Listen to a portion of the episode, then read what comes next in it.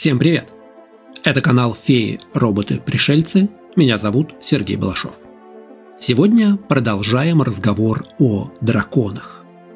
Драконы – чрезвычайно популярные персонажи мифов, легенд и сказаний. Они прошли долгий путь, прежде чем появиться на страницах фантастических произведений. Да и там их развитие не остановилось. Какими же были западные драконы в начале своей истории? Как они превратились в тех персонажей, которых мы знаем сейчас? И как можно их классифицировать?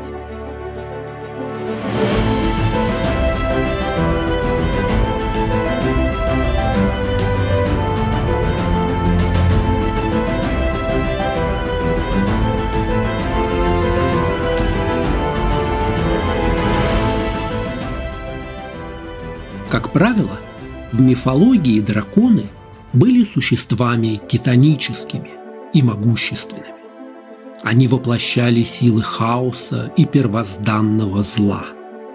Дракон был одним из самых могущественных противников, которых только могло представить человеческое воображение.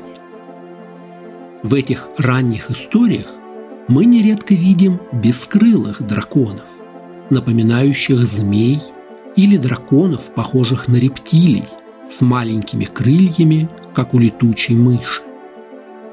В Древней Греции было множество монстров, которые относились к драконам, однако ни один из них не был летающим и огнедышащим. Они были гораздо ближе к крупным змеям со множеством конечностей, с острыми, как бритва, зубами и часто с несколькими головами. Можно вспомнить Есона, вырывающего золотое руно из пасти дракона, или змея Лаодона, который охранял золотые яблоки в саду Гесперид и был убит Гераклом, а также Лернейскую гидру.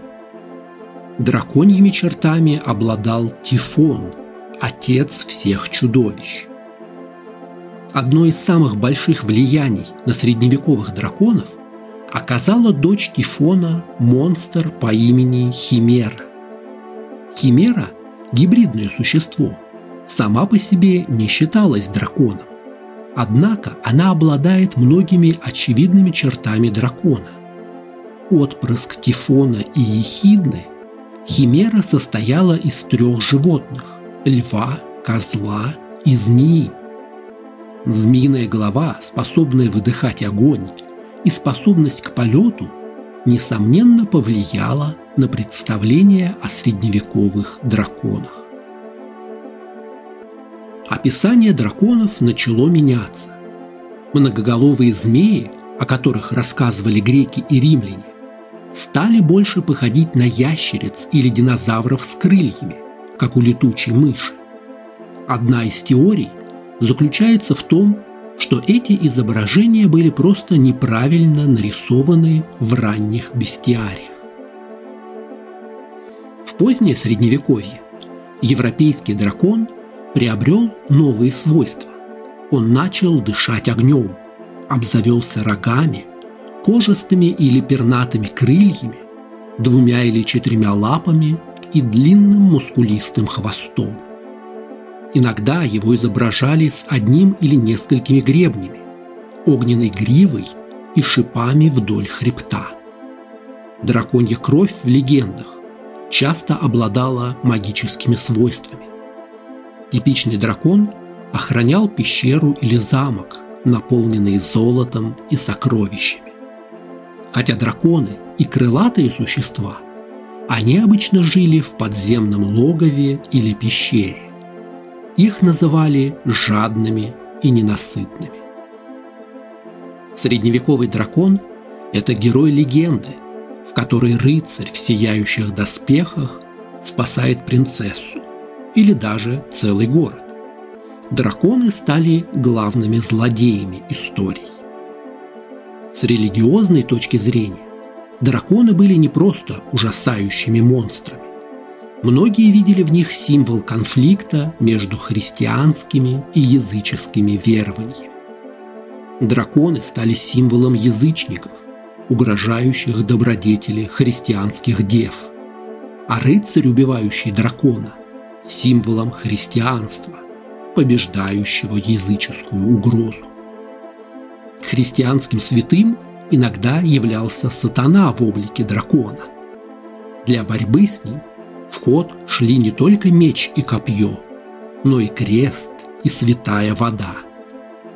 Самый известный дракон Средневековья – это чудовище, которое победил святой Георгий. Живописцы, создавшие иконографию этой истории, часто использовали греческие и римские образы героя Белерафонта, сражающегося с химерой.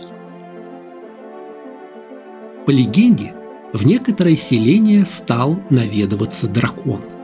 Сперва он съел всех овец и коз, а потом местные жители вынуждены были откупаться от чудовища своими детьми.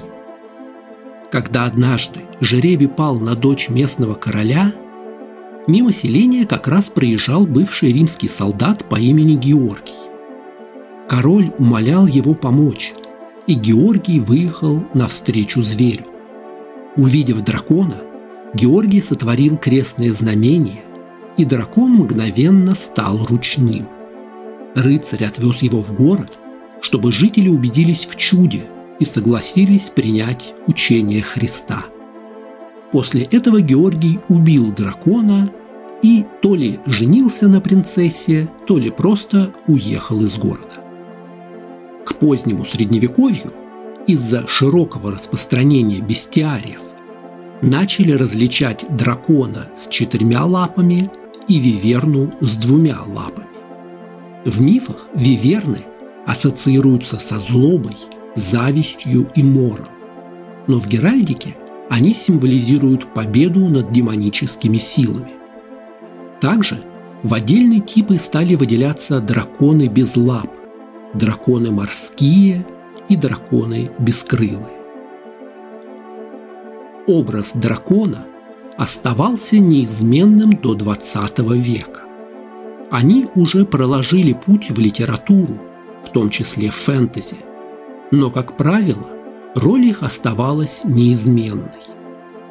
Начиная с Толкина и позже, образ дракона стал расширяться и становиться богаче.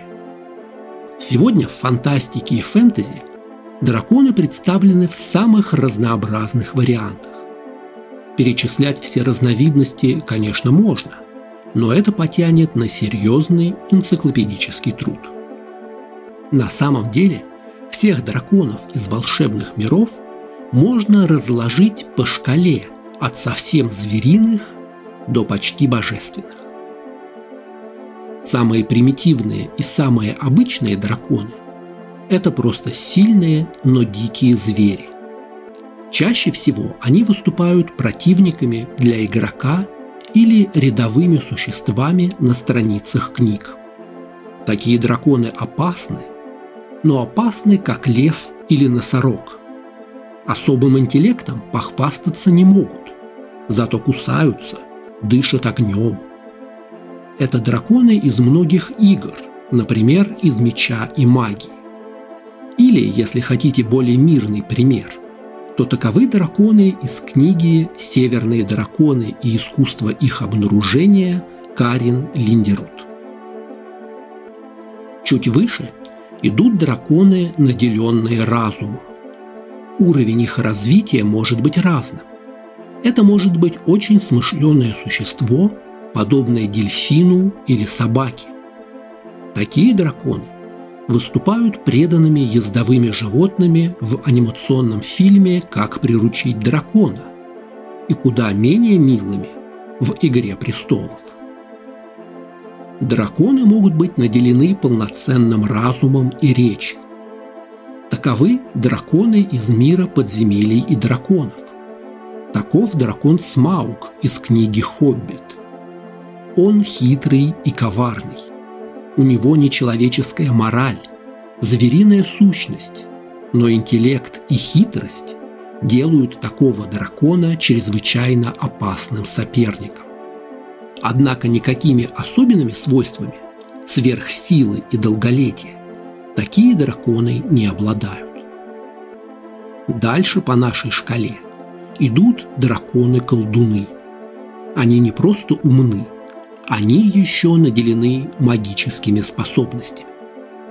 Здесь можно вспомнить драконов из книги «Волшебник земноморья» Урсулы Легуин.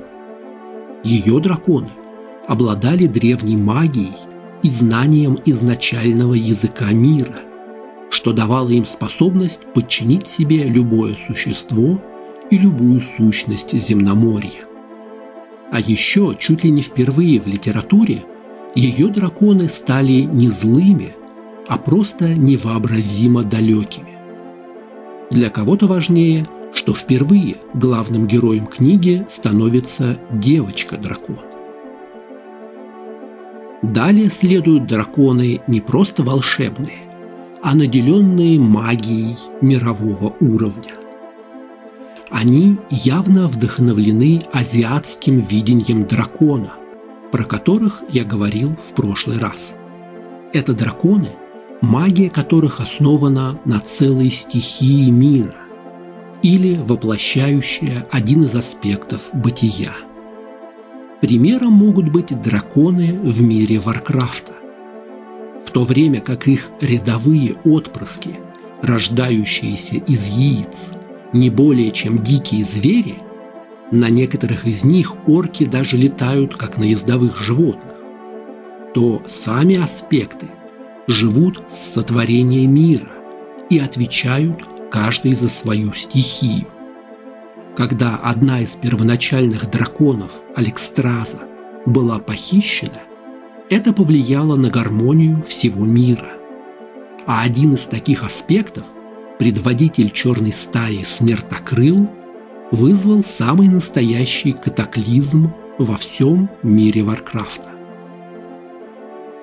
Ну и следующий логичный шаг такой классификации – это драконы божественные. Не просто разумные, наделенные магией и связанные с силами мира, но полноценные боги.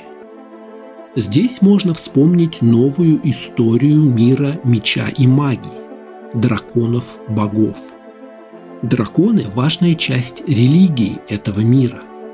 Дракону Аше поклоняются как богине порядка и создательнице мира, а ее брат Ургаш дракон хаоса и главный антагонист.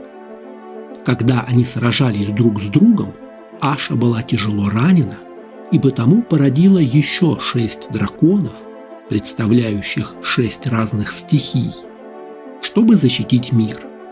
А сама драконица теперь дремлет на одной из лун планеты, восстанавливая силы. Архидраконы из игры Dark Souls – также ближе к божествам, чем к зверям бестиария. Они правили Вселенной во времена, предшествовавшие истории, меняли свои тела и были фактически бессмертны.